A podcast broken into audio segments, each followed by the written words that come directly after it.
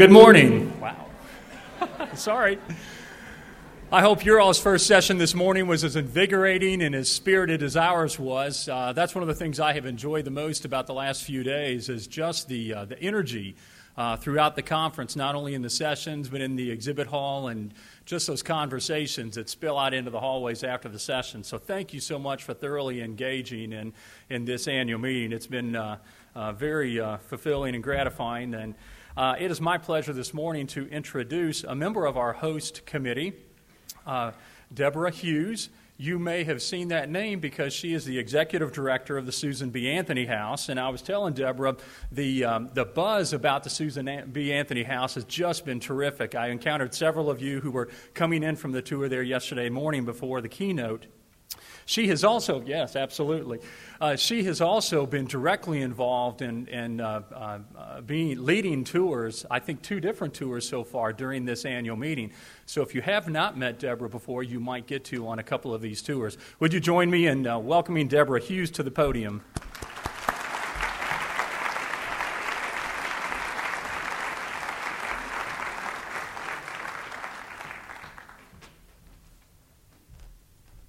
Thank you, Kent. What a delight it is to be here. And what a delight it is to have all of you here in Rochester. Upstate New York is so full and rich with history and interpretation. And it's something that we here sometimes take for granted, but we know by the attendance at this conference that those from outside of Rochester are not taking that for granted at all. And we're just really glad to have you here as a, as a part of Rochester's community for this week. It's my pleasure to stand before you this morning to introduce to us our keynote speaker, Lynn Sherr. Many of you have known Lynn for many years as the correspondent and journalist that she is. She first began her career as a print journalist and still considers herself very much of a writer. As we look at her career, if you read her most current work, Outside of the Box, her memoir, she describes herself as someone who approaches life with wonder. And if you look at some of what she's written and the work that she's done, truly she is following that path of curiosity and wonder as she explores what's going on in our world. In her early career, she was the person assigned through ABC to do all of the work with all of the shuttle launches. Now, that meant that sometimes she was getting up as early as midnight to get out onto the pad before the sun came up to make the decision about whether it was a go or not a go. In her role, she had the opportunity to interview Sally Ride related to the Challenger accident. She brought to us that whole experience of people going into space, not just out to the moon and back, but going out and circling around for a while and coming back down. She's also had some very interesting explorations of women. She covered the Ferraro campaign in 1984. She also, in 1980, as a political correspondent, had won an Emmy for her work covering that election. Some of those females that she covered you may or may not be aware of. One of her wonderful books is called Tall Blondes. Lynn being five foot eight, um, which is quite tall for uh, particularly uh, in early days, and uh, makes her just a little bit taller than Susan B. Anthony, about a half a head taller than me. developed an early curiosity about some other tall women, giraffes. And her book, Tall Blondes, takes you to Africa and teaches you so much about those creatures and the amazing world in which they live and are a part of. One of the things that Lynn adds as she shares her experiences of wonder about people, animals, and communities is an amazing ability to tell a story with authenticity and intelligence. At the Susan B. Anthony House, people are often saying, What would be the best book for me to read about Susan B. Anthony? And we right away pull Failures is Impossible, in her own words, by Lynn Sherr off of the shelf. Because you can trust the scholarship, the writing is engaging, and whether you're just getting introduced to the topic or whether you know a great deal about it, it's a really fine read. As you look at other works by Lynn Sherr, you find the same kind of discovery. Some of the other women that she's had an opportunity to cover included, if you remember, Tyrannosaurus Sue, when she was discovered, taking her into the whole world of archaeology and discovery around dinosaurs and prehistory. From space to prehistory to women's history, Lynn Sherr can be someone that you can trust and know can cover a topic well with depth and interest in an engaging and an exciting way. She's been a marvelous friend of the Susan B. Anthony House. There's another book that you should read, which is Susan B. Anthony Slept Here, that Lynn co wrote with Anne Gordon. It's a marvelous text. It takes you to many historic sites. I'm sure some of you might be able to tell us that you're from one of those sites around women's history. And there's a video that you can show as well. It is wonderful to be able to have Lynn Sherr here for us, uh, to be a part of this conference, that she can share with us some of her reflections as a reporter for more than 30 years, some of her depth in the field of history, and some of her wonder about the world that is all around us. And now, will you welcome Lynn Sherr?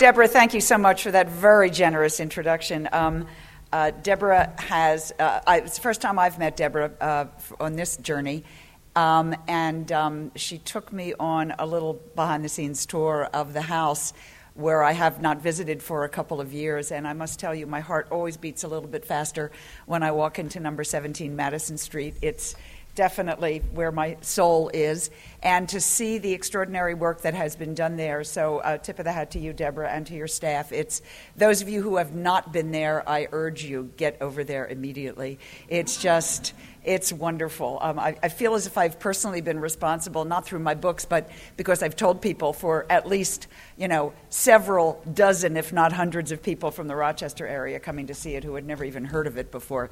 So um, it really is looking very spiffy and is going to be even spiffier, I know. Yeah, so I'm very excited about that. Uh, please forgive me, one correction. Um, Anne Gordon, who is such an extraordinary scholar, did not co write that book with me. It was a woman named Jurate Kazickas, and, um, but I'll get, I'll get to that in just a minute. In any event, good morning to all of you. I am just delighted to be here in Rochester with you, truly privileged to be in the presence of individuals and an organization that is committed to preserving history, our history. I come from a world that has a rather curious understanding of what you do. Uh, something that I recognized when I first stumbled upon a phrase, and apparently anachronistic phrase, in television news. And the phrase is history tape. Now, a history tape, at least at ABC News, uh, is a copy of a program, World News or 20/20, for example, a program that aired, mm, say, yesterday. Actually, it's a program that aired one minute ago. As in, does anyone have the World News history tape? That is, a, that is a question that is generally asked by a frantic young production associate who's been asked to check on a story or on a fact. The first time I heard the expression, I was aghast. History tape! They think that what happened a minute ago is history? Well, yes. And while it may seem offensive to those of you, and I include myself in this, who actually spend much of their lives writing about real history, i.e., things that happened far enough back in time to be examined through the filter of time, the truth is, in television, if it's not happening now, it's not happening. In other words, it's history. Or to put it more directly, toast. Television is nothing if not direct. On the other hand, the history that you preserve is critical to us as a civilization and it is irreplaceable to us as individuals. By safeguarding the homes and the artifacts and the records of our predecessors, you are not only easing the way for historians of the future, you are also stimulating our brains and soothing our psyches and awakening our imaginations. And most importantly, you are linking our past to the future of the next generations. Although I will confess that the children we are aiming at are sometimes slightly confused.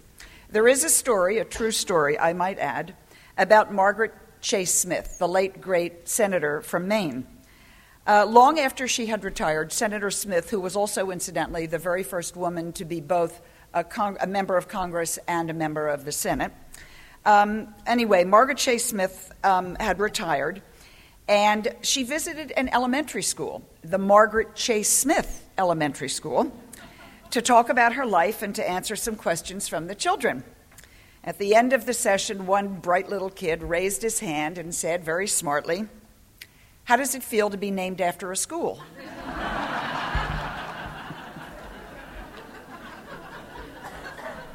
I'm just guessing that no one would dare ask that question about the Susan B. Anthony House, at least not here in Rochester.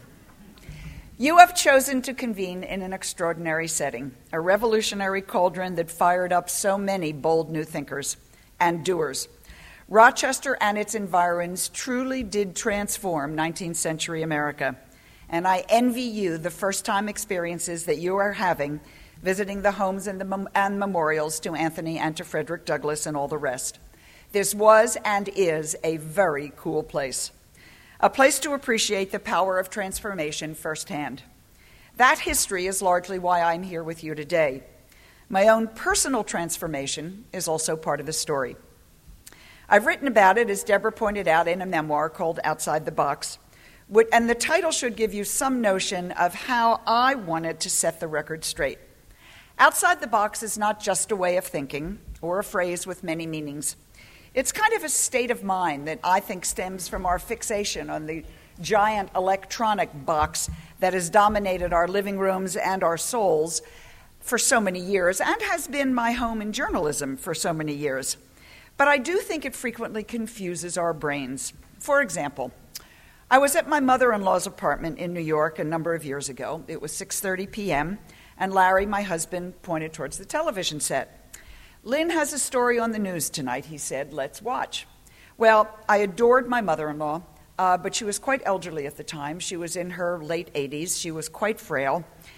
But I always knew that, that telling her when I was on television made her happy and it sort of brightened her day. And at that point in her life, it was something she could look forward to.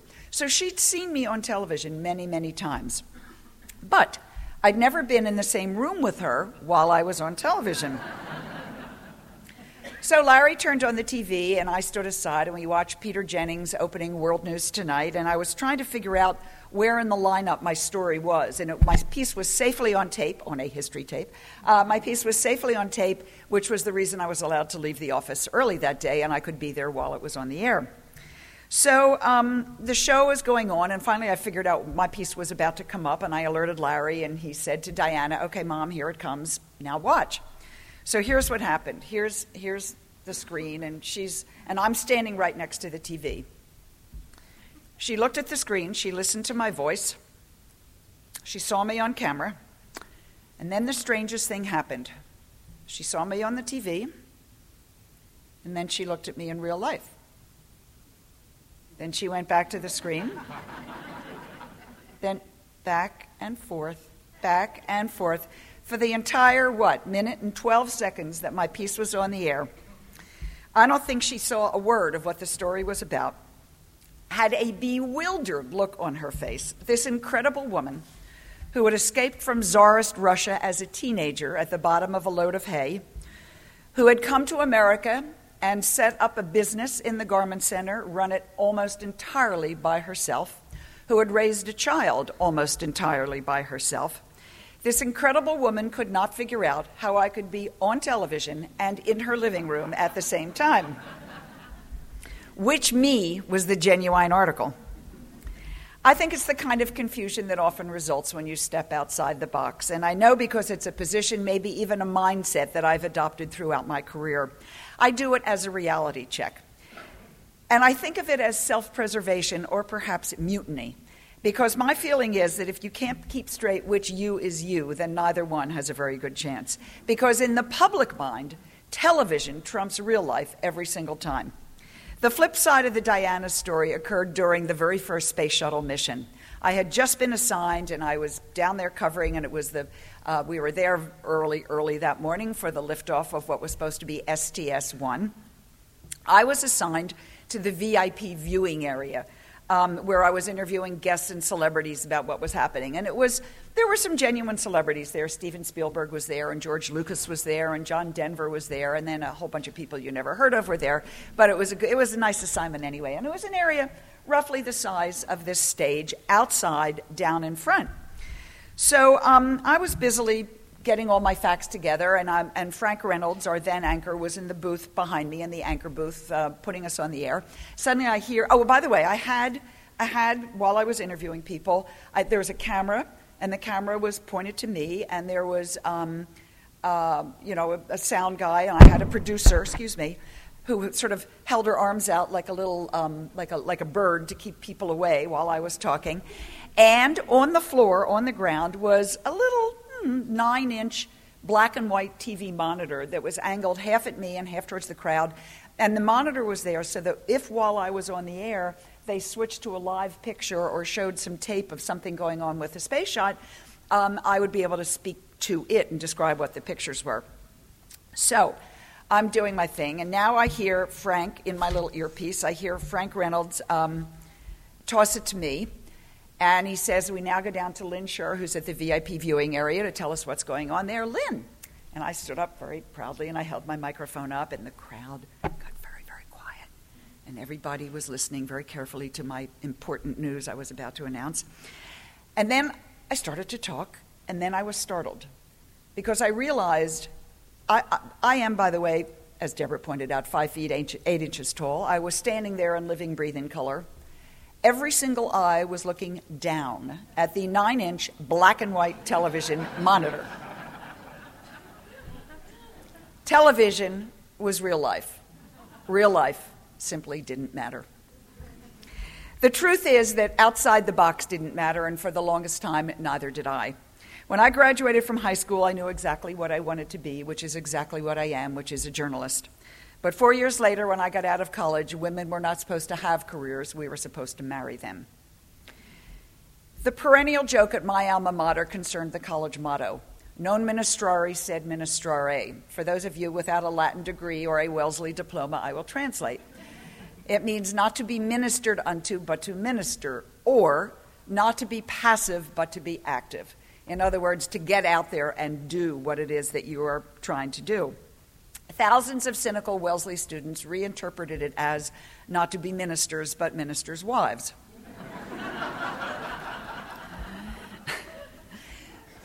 my feeling, uh, my class captured the feeling further with a, with a show that parodied the whole thing, in which we um, showed graduates in training not to be diplomats, but diplomats' wives. You will no doubt, doubt sleep much more soundly tonight to know that neither Hillary Rodham Clinton nor Madeleine Albright was in my class. The real world, however, only reinforced that attitude. When I got to New York and started job hunting, all the doors were slammed shut against female applicants. Like all of my female pals, I was told point blank by every male white newspaper editor in New York City we don't hire girls. It was that simple. The interesting thing is that they called us girls, and so did we. It never occurred to us to complain. It never occurred to us to think any differently. That is simply the way things were. There was no Equal Employment Opportunities Commission, there was no affirmative action at the time. And so, you know, that's just sort of the way things were. As for television news, forget it. That was another men's club invented by men, run by men, aimed at men. And extraordinary as it seems, as it says, we never questioned any of it. It's just the way things were. So I started out, so, so what did we do? Well, we did what we had to do, which is we sort of went around the corner and got jobs where we could just to get our feet in the door. I started out at Condé Nast Publications, Glamour Magazine, Mademoiselle, uh, unfortunately now defunct, Vogue, House and Garden, um, because Condé Nast understood that women were very good workers who would not demand very high wages. Then I went to the Associated Press, which was at least slightly less threatened by the idea of female reporters. It was at the AP that my personal transformation into your field took place. It happened in 1969 when, as a young reporter there, I was covering the earliest signs of the revolutionary, just born insurgency called the Women's Liberation Front. We were very scary. It was all very new and very threatening to some. And those were the days when some women's groups, very militant women's groups, really serious women's groups, would not let male reporters inside, which gave me an unaccustomed edge. So I took advantage of my access to get a lot of very exclusive stories. And I confess I was put off at first by their anger. I was unmoved by the protests and perfectly willing to keep them and their stories in the safe distance of the third person. It was, after all, just another story, and it didn't affect me, right? But slowly, inevitably, the ideas started to add up and the message began to seep in. One day, while I took notes at their meetings and I was writing, they believe this, they want to do that, all of a sudden, click, the light bulb turned on inside my head. They were I. What took me so long? True, my parents and my education and my attitude had always led me to believe that I could do anything that I wanted. And I had managed to get by despite those obstacles at the beginning when I first got to New York. But suddenly I recognized the larger issues the social constraints that predetermined how a woman was meant to act, the legal barriers that kept us from even dreaming of certain professions. I'd probably been a feminist forever, but suddenly I knew the name for it. Now it consumed my life as it turned the world upside down. In time, I realized that I was not only reporting on this new revolution, I was turning some of the wheels myself, stepping into jobs that did not exist until I got there, and then chronicling the social revolution that has literally changed the rules of American society. I think the modern women's movement has brought about the greatest social change in our lifetimes. It woke me up, it gave me purpose, it focused my energy. And it led me to women's history, a subject that did not exist when I was growing up. I have a vague recollection that in my own junior high school history textbook, there was a paragraph about some crazy ladies in bloomers who ran around to get us the right to vote. That was the sum total of my education about the entire women's suffrage movement. But now, as an adult, after spending hours and months poring over their diaries and letters, I joined a growing number of 20th century feminists determined to set the record straight, to prove definitively that the women who blazed the trail were not only smart and bold and witty, but they did what they did in face of unbelievable odds. The woman who most caught my attention was Susan B. Anthony. Her story seemed both foreign and familiar to me, and her true grit made my jaw drop. She was, of course, born in 1820, a time when the 23 United States of America were ruled by Blackstone's English common law. That's the one that bluntly stated the husband and the wife are one, and that one is the husband. That got my attention. It meant that a married woman in America had no legal right to any aspect of her relationship with her husband. She could not own property, earn money, make contracts, sue or be sued, or be guardian of her own children. When the law was enforced, which was often, it meant that wives could be seized if they ran away, and they could be beaten. It meant that wives had to beg their husbands for spending money and that they lost custody of their children if the father chose to spirit them away. All women, married or not, were bound by a number of additional restrictions. 1820, the year Susan B. Anthony was born. They could not go to college, there were none for women. They could work comfortably in only a handful of professions housework, sewing, teaching, and factories. And when they did work, they generally took home a mere fraction of the pay of their male co workers. At the time, there were no licensed women doctors, no ordained women ministers, no ordained women rabbis, no women lawyers or elected senators. And of course, no woman could vote. No woman could vote. Not for school board, not for mayor, and certainly not for president of the United States. But there was no bias in taxation. Single or widowed, widowed, women who did own property had to pay their dues to a government that would not let them participate in running it. Their circumstances seemed unimaginable to me, and yet their boldness in fixing the problems was inspiring. Anthony and her colleagues mounted a campaign that took 72 years to succeed. Their struggle was brilliant and brutal. It carefully, wittily, and sometimes painfully laid the groundwork for virtually every right we now enjoy as women, culminating in that most precious uh, right of all, the right to vote. I even found some common ground with Anthony herself. Like many of us reporters, she spent so much time on the road at a time when travel was considerably less than luxurious. I refer to her in my book as the original frequent flyer. 13,000 miles in one year, 1871 alone. 54 counties of the 60 in New York State in the dead of winter. Has any of you that don't live here ever been to New York State in the dead of winter? 60 speeches in one two month swing. Once I was traveling for six months without a home cooked meal, Anthony told her diary. One gets very tired of mediocre hotels and stage depot dining rooms. I stopped complaining about airline food when I thought of her eating at stage depot dining rooms. Susan B. Anthony became my role model as I learned how she had pioneered so many things we had taken for granted, always with wit and style and good humor. She personally took in a battered wife in 1860, and by the way, she had trouble. Uh, the woman found her in um, Albany. Uh, Susan was in Albany visiting a friend, and this woman came to her and told her story. The woman was the wife of a state senator. She was the sister of a senator from a federal senator from Massachusetts.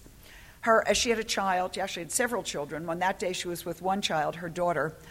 Uh, she found out her husband was having an affair, confronted him with it. He threw her down the stairs, uh, hurt her terribly, and then had her confined to an insane asylum, which is something that was very common in those days.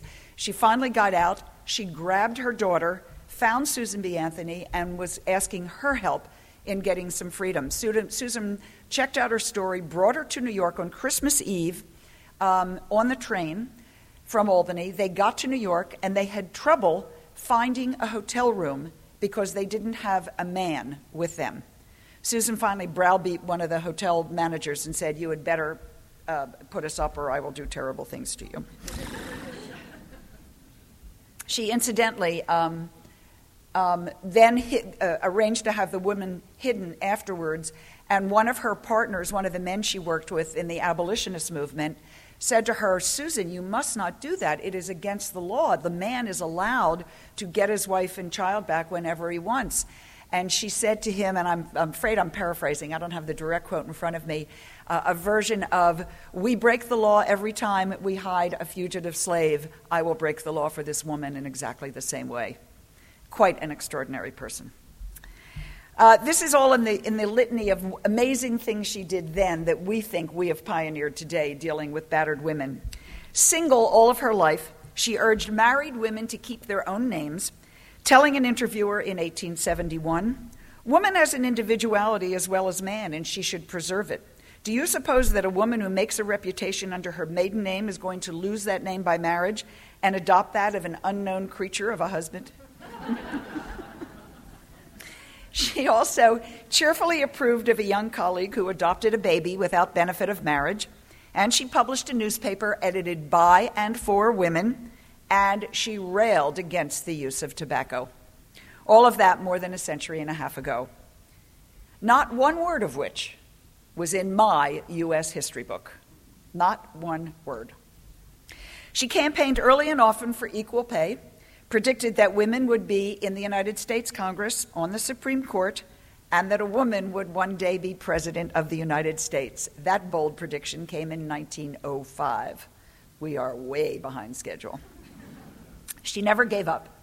In 1905, Grover Cleveland, who was then an ex president, wrote an article for the Ladies' Home Journal on the, and I quote, dangerous undermining effect of the women's rights leaders. Uh, other people called them women of emphatic beliefs. Isn't that wonderful? Anyway, uh, Mr. Cleveland, in the article in the Ladies' Home Journal, cheered the definition of a good wife as, quote, a woman who loves her husband or, and her country with no desire to run either. Oh, yeah. Well, Susan B. Anthony was furious, and of course, you know, she was so famous, certainly at that point in her life, 1905, she was 85 years old, that a reporter could just interview her and get a headline and a byline, and your career was made. So immediately the reporters ran over to number, I guess it was then number seven Madison Street, before the numbers changed, over to Madison Street, and he interviewed Susan in her parlor.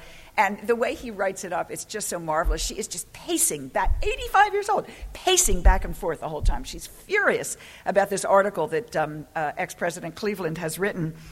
And um, she slammed Mr. Cleveland for praising women only only as wives and mothers. And she said his comment that the hand that rocks the cradle rules the world would be fine, and I quote, if you could keep the boys in the cradle always. She let no opportunity pass by. When she paid her grocery bill, she stuffed suffrage leaflets in the envelopes. She said for the little boys, it was so they could get on board early, and for the little girls, so they could know what they faced when they grew up. When she, um, I'm sorry, that uh, suffrage, uh, the, that was when she would send out congratulatory notes for uh, the birth of a child. That's what she did for the children. But the, the grocery bills, it was just so that the guy paying, uh, the guy um, dealing with the bank account would understand that suffrage was her priority.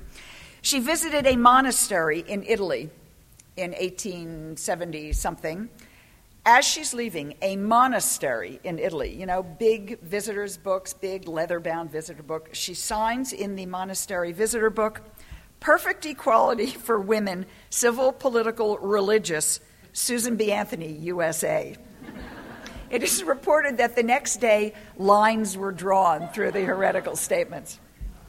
And I just know you'll love the fact that she attended her first and only football game in 1898. She was 78 years old greatly respected, very famous. She was in Chicago.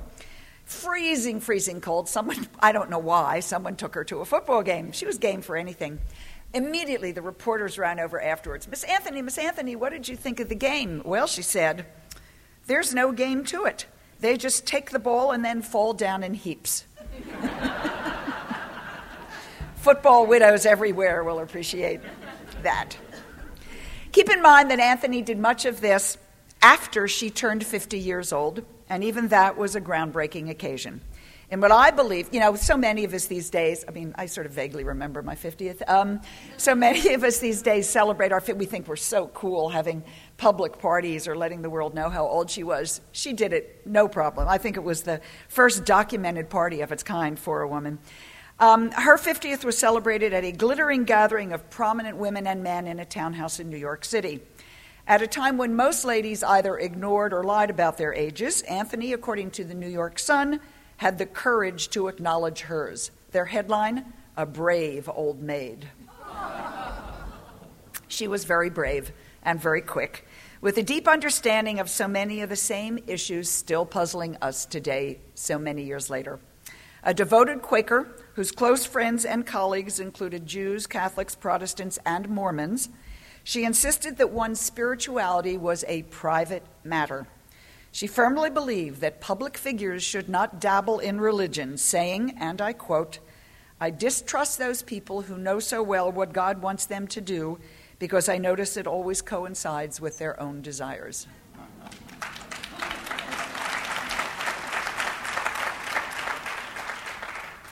She was also one of those who fought the losing battle against the then very controversial new dress reform known as the bloomer costume. Anthony abandoned her bloomers after a very short time, about a year or so, because the public humiliation was so devastating. Why, you may ask, did anyone make such a fuss about substituting long, voluminous pantaloons for the body constricting corsets and crinolines of 19th century dresses? Why the controversy when not even an inch of ankle showed? I think you might as soon ask why, more than a century later, so many of us were at first forbidden to wear trousers to work in the 1970s. I think it has something to do with legs. or perhaps wearing the pants. Learning about Anthony and her colleagues was a revelation. Passing on what I had learned to others became my mission. I think I set a new record at my first television news job, WCBS TV in New York, Channel 2 News in New York, by covering the Susan B. Anthony celebration at City Hall two years in a row. And I got so immersed in the history of our foremothers that I started writing my books about them. First came a series of calendars funny, factual, serious, historical, contemporary as I discovered the contribution of so many extraordinary women. Then a colleague and I started to wonder so, where are these women? And where's the evidence that they were here? No state in the Union was without its female contribution to our national heritage, but you would not have known that from reading most standard tour books. Boastful highway markers all over the East pointed out countless beds where George Washington is said to have slept. Nearly every pigeon in America could rest on a statue of a man. So, why was it that places where women made history had often disappeared without a trace. Such consistent neglect led us to do some traveling of our own, and the ultimate result was a book, Susan B. Anthony Slept Here A Guide to American Women's Landmarks, a state by state guide to all the places in America where women made history. Uh, we published the first version in 1976 under a different title. That one was called The American Woman's Gazetteer. And for that version, we identified some 1,500 sites connected with women's achievements. By 1994, with Susan B. Anthony Here, we added 500 more. With, I might add, great difficulty. Those were the days before internet and email, so we used the phone, we used postcards, snail mail, and sent them and contacted every research facility we could find, every state, city, and county historical society that we could find so that we could track down clues to local candidates. Where were you when I needed you? we became, operating out of our little desks in New York, in the words of one of our reviewers, feminist archaeologists, tracking down the footsteps of our foremothers across the country with virtually no support. Here is how a typical conversation with a local historian went back then. I would dial the phone. Hello, my name is Lynn Sherr. I'm calling from New York. And a partner and I are trying to identify sites in the United States where women made history. And I'm wondering do you have any such memorabilia, any museums, anything, any historic houses in your area? First, they would laugh. And then the person would say, Why would you want to do that? I'm not making this up. This was the reaction that we got. It went on, it went on. We plowed on trekking through fields and sifting through files to discover some long buried treasures. Just for example, we located for the first time the church in nearby Henrietta, New York, where Antoinette Brown Blackwell was ordained as our nation's very first female minister. I, I, knew the house had to be there. I knew it was somewhere in the neighborhood. And I actually I sort of had a map and I was reading old diaries and I found it. And the person who lived there was delighted to know and determined to do nothing about it. Um, we inspired a group of women from Washington State to erect a monument to pioneer Dr. Bethenia Owens Adair, all because of our queries, and they said, gee, we have nothing to her. We better put up a monument. That was really great. We were also amused to find that some communities were so proud of their native heroines. There were, in fact, as you well know, places where some of these things did exist already, not all that many. Uh, but people in, the, in some areas were so proud that the same site turned up in several different states. For instance, we found grave sites for the Shoshone god Sacagawea in both South Dakota and Wyoming. I guess that's transformation of another kind, right? In the South, there are at least four. There were at least four different cities in three states: Georgia, Mississippi, and Virginia, claiming to be where Memorial Day originated. And all over the country, Dozens of colleges tracked on minute qualifiers to protect their titles as the very first institute of higher education for women. Alas, we also found that too many other sites had been bulldozed. Uh, too many parking lots where historic houses had once stood. Others had fallen victim to budget cuts and apathy. But from newspaper clippings I later saw and received, and via the feminist grapevine, I have learned that in the years since, thanks largely to folks like you, even more sites have been located and preserved. In the years since our books, the movement towards women's full participation in our society has become so much more accepted that history is again being re examined today with new authority. And in the process, even more historic sites have been identified. Some thanks to local boosters, some thanks to new scholarship. Places we visited all those decades ago that would never have attracted sightseers now have guided tours and souvenir t shirts. I'm thinking here, for example, of Alice's, Alice Paul's home in New Jersey and Madam C.J. Walker's offices in Indianapolis, um, both examples of terrific, um, I want to say restoration, but rejuvenation, a recognition for the first time that these were important sites to preserve. And of course, Seneca Falls itself. Talk about transformation. When I first came here in 1974, the site of the Wesleyan Chapel, where the first public women's rights convention took place in 1848, was occupied by a laundromat. It was, in retrospect, a perfectly practical lesson in priorities. Women got washing machines long before they got the vote, and it didn't even require a convention. This, I should remind you, Seneca Falls was the meeting that resolved to remove woman from her circumscribed limits to an enlarged sphere far beyond kitchens and washtubs. Um, how many of you have been to see Seneca Falls? Oh, good. Well, I hope the rest of you are going. It is a spectacular national historic park today. Definitely not a laundromat. Really an amazing change. So, why bother making that kind of change? Why bother preserving a house, putting up a monument, or marking a grave? Why bother even visiting? One answer, of course, is the legacy to mark the places where women made history as a way of realizing that woman's place has been everywhere. The other answer is to understand. It is one thing to read a woman's life story, it is quite another to see where she lived, or wrote, or inspired, or rebelled. The spirit or power of place is compelling. It is a, such a compelling, compelling force that is often the critical factor in shaping an individual. We are drawn to some places because of the narratives of the individual women who have been shaped by or who helped transform those places. Listen to how that power, the power of place, has moved some of our most talented and eloquent and accomplished foremothers. Quote, the country here is really fantastically beautiful, wrote artist Georgia O'Keeffe from her ranch in New Mexico. It is such a clean, untouched feeling. I never get over being surprised that I am here, that I have a house, and that I can stay. And that house in Abiquiu is really a wonder to see.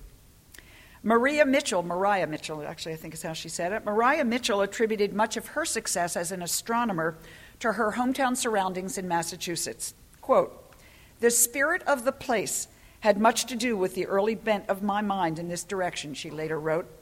In Nantucket, people are quite generally in the habit of observing the heavens, and a sextant will be found in almost every house.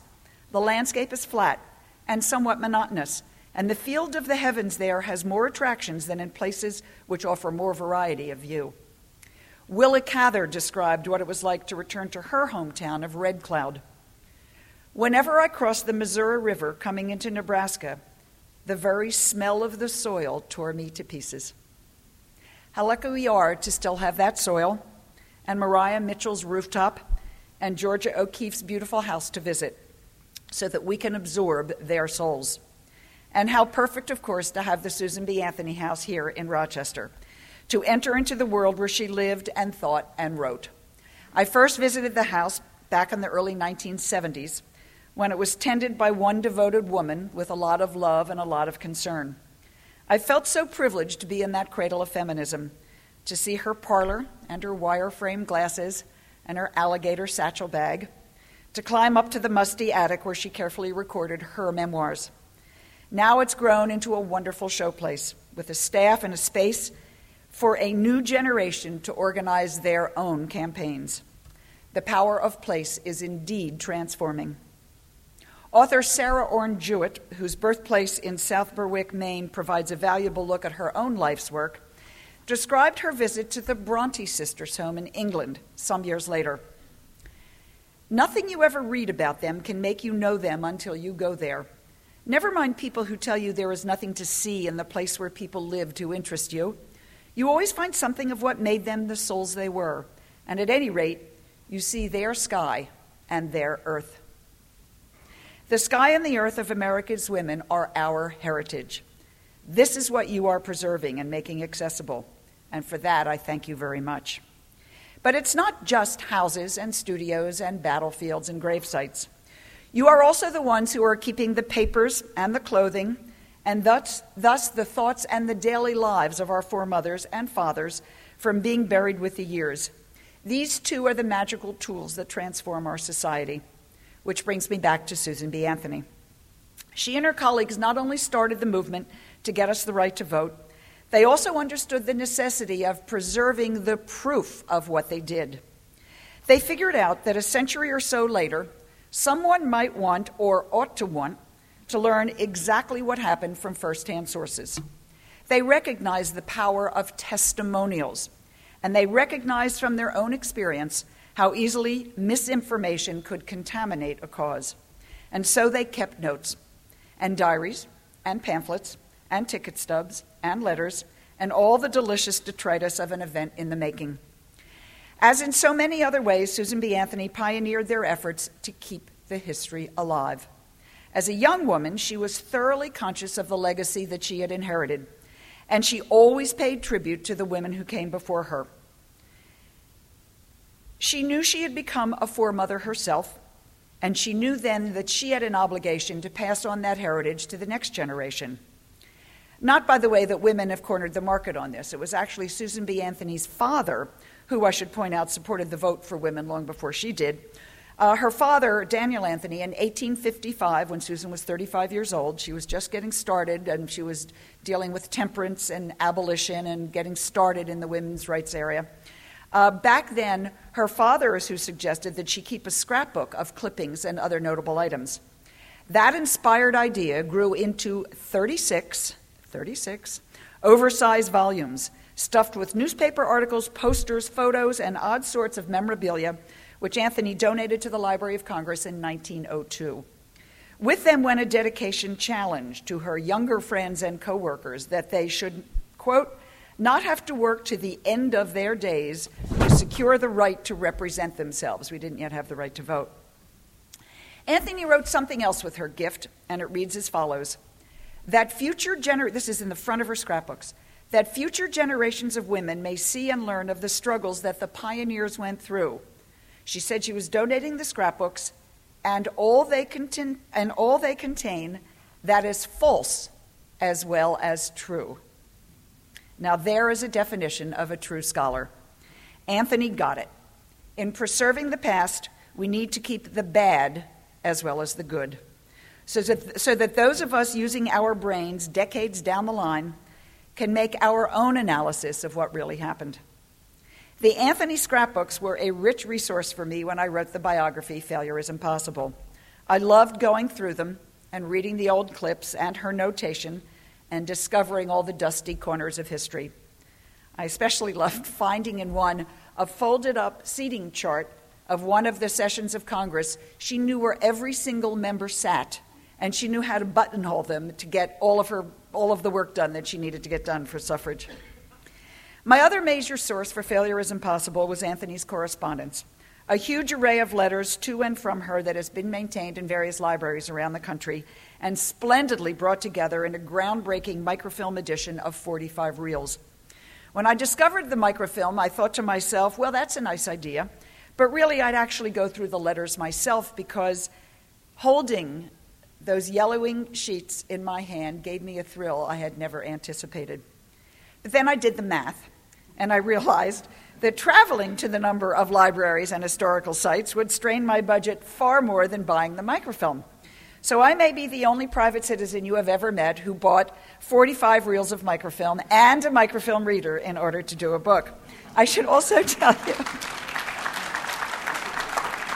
I should also tell you that um, my in- initial intent was because it was, you know, it was a lot of money at the time, and I, I had a very tiny advance for the book, but it really was a lot less than if I'd gone around to all the libraries. And I thought, fine, I'm going to buy this, and when I'm all done, I'm going to donate it to my college, lot to the Wellesley Library, and I'll get a tax deduction, and it'll be fine.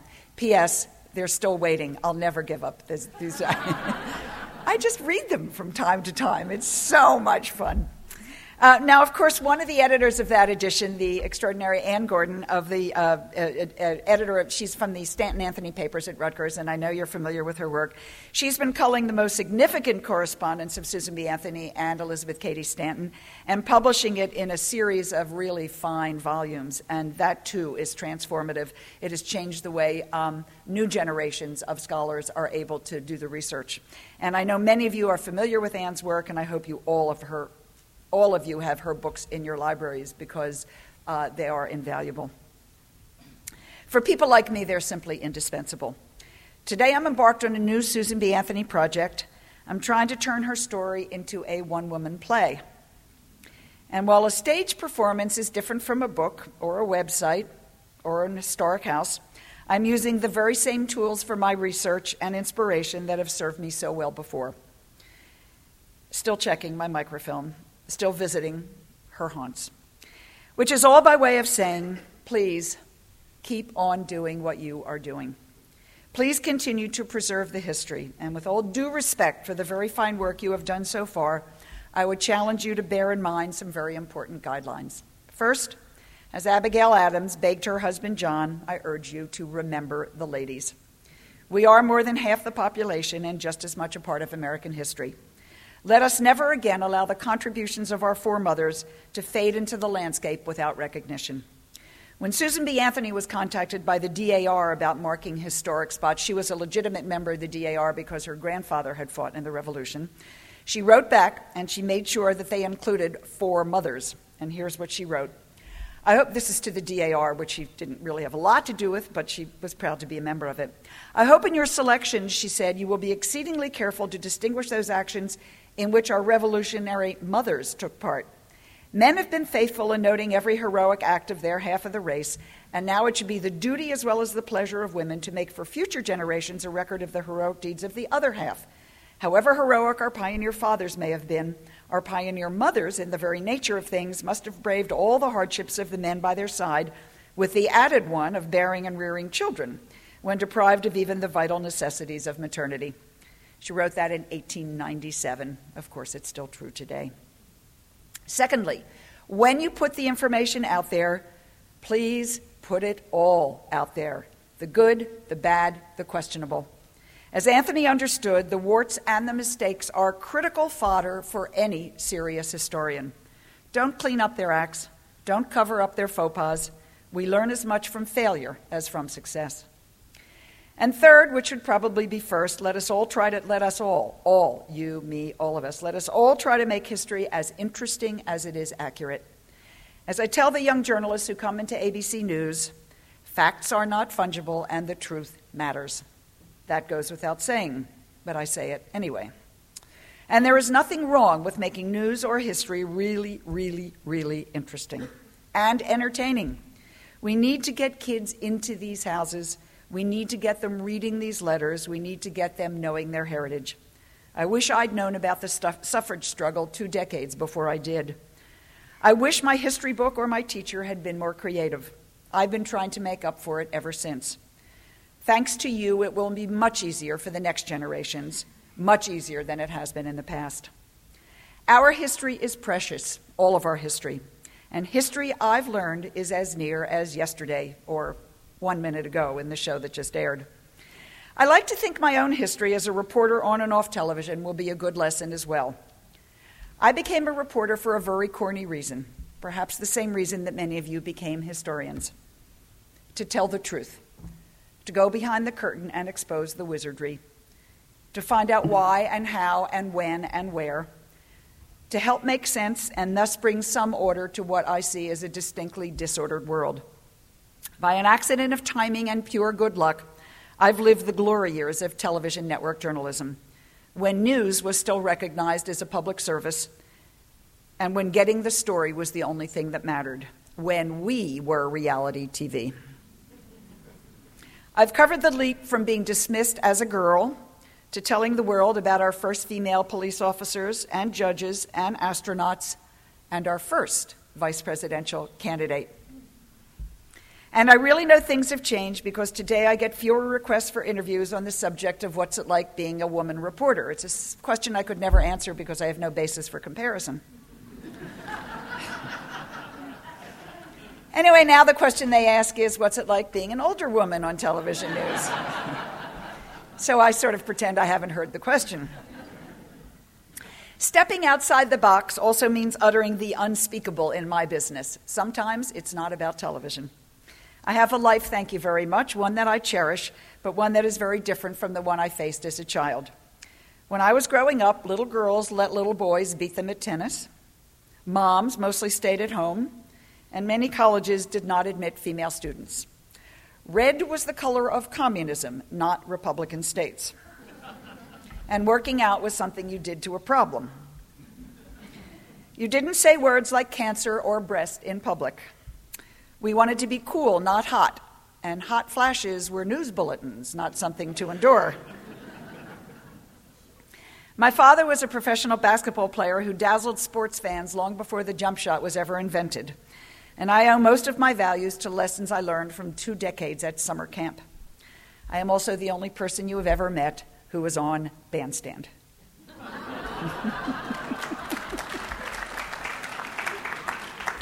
if all that sounds like ancient history, it's not, which I know because I majored in classical Greek in college, which really is ancient history.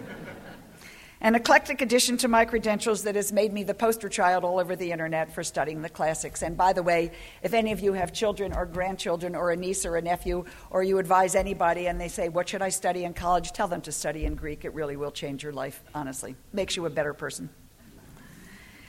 But whether it's long ago history or last night's news, whether it's on TV or in a carefully preserved house or a battlefield or a workplace up the street, we have to preserve it to make it accessible to honor our four mothers.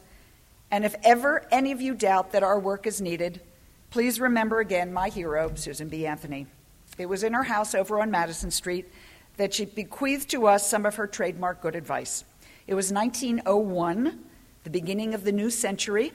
She was 81 years old, and her words are a beacon for those of us making our way through our own new millennium. Well, Miss Anthony, the reporter asked, what message have you for the new century? We women, she said, must be up and doing. She was 81 years old. We women must be up and doing. I can hardly sit still when I think of the great work waiting to be done. Above all, women must be in earnest. We must be thorough and fit ourselves for every emergency. We must be trained and carefully prepare ourselves for the place we wish to hold in the world. I am filled with sadness at the passing of the 19th century, she went on. I feel as if I had just buried my dearest friend. But then this new century will be just as good, ever the optimist. Actually, I think the new century could be even better.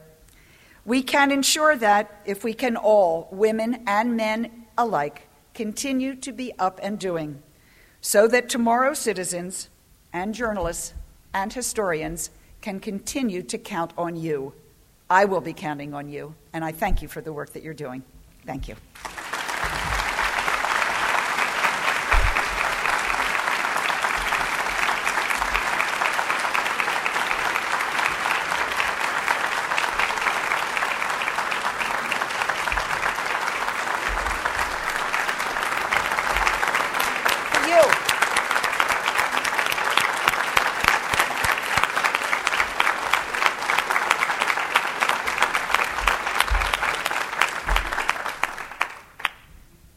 Thank you so much. And I think you get a sense of how appreciative we are of what you've shared well, with us. I thank you.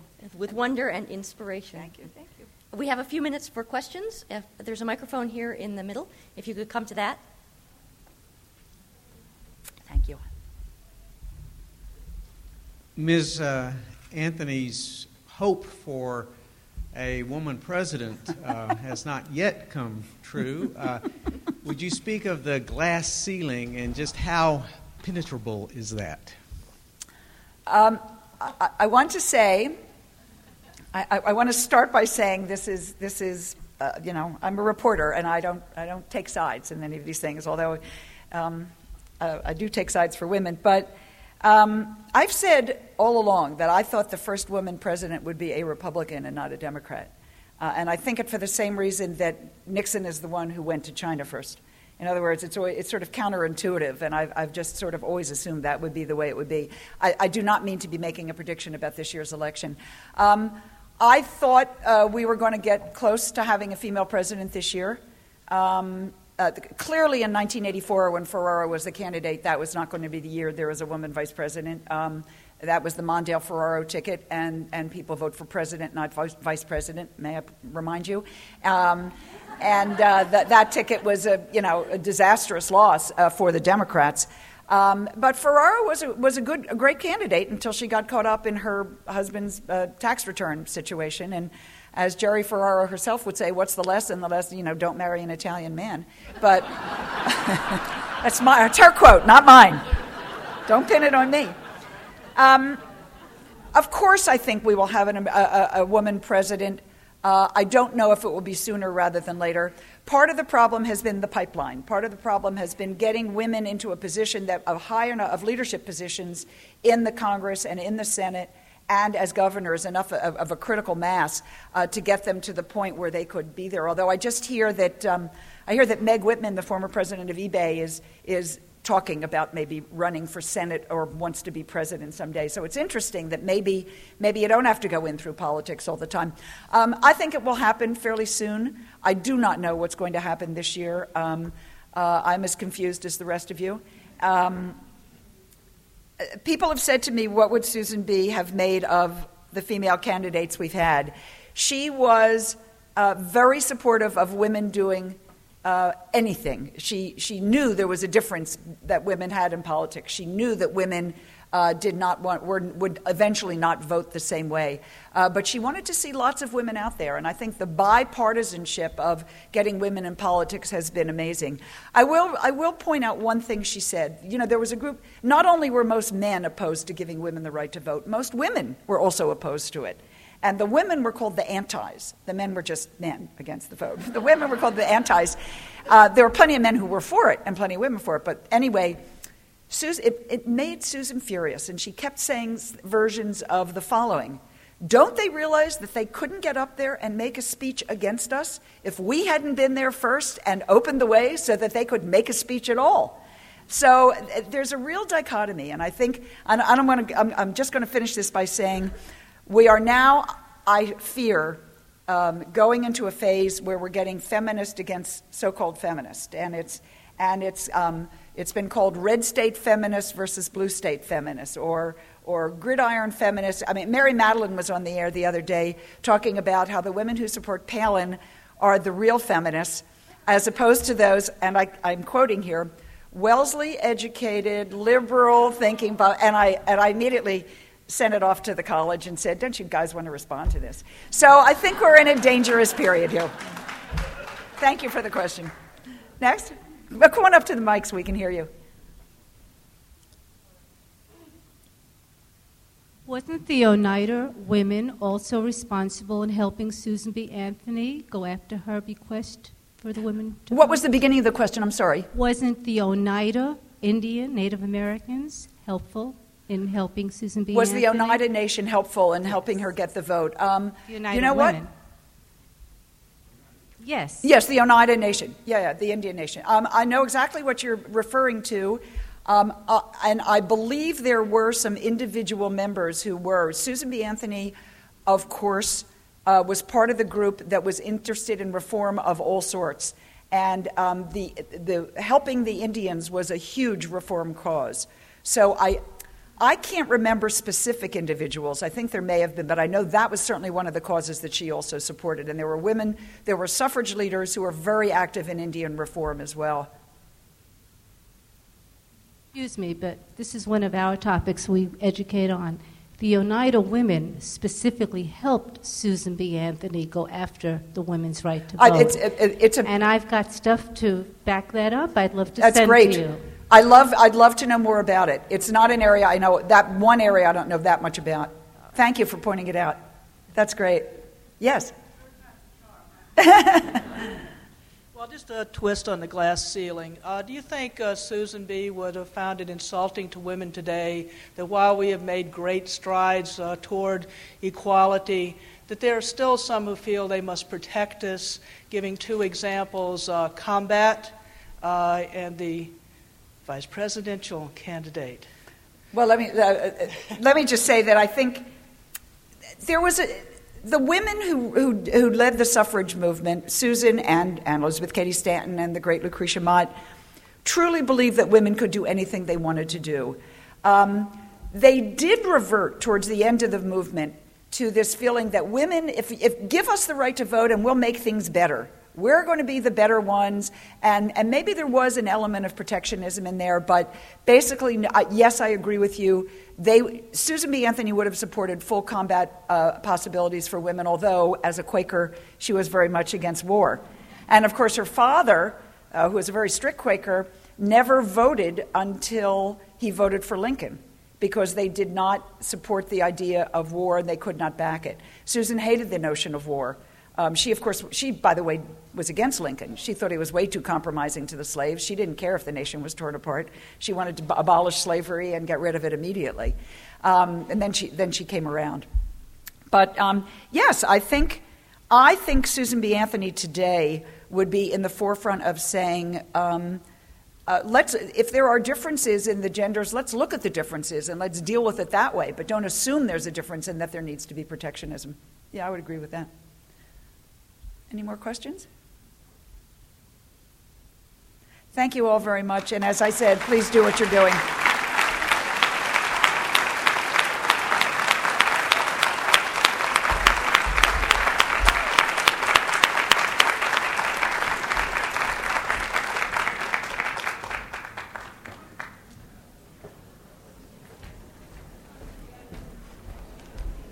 As you're leaving, let me remind you that there is a membership luncheon in the exhibitors hall.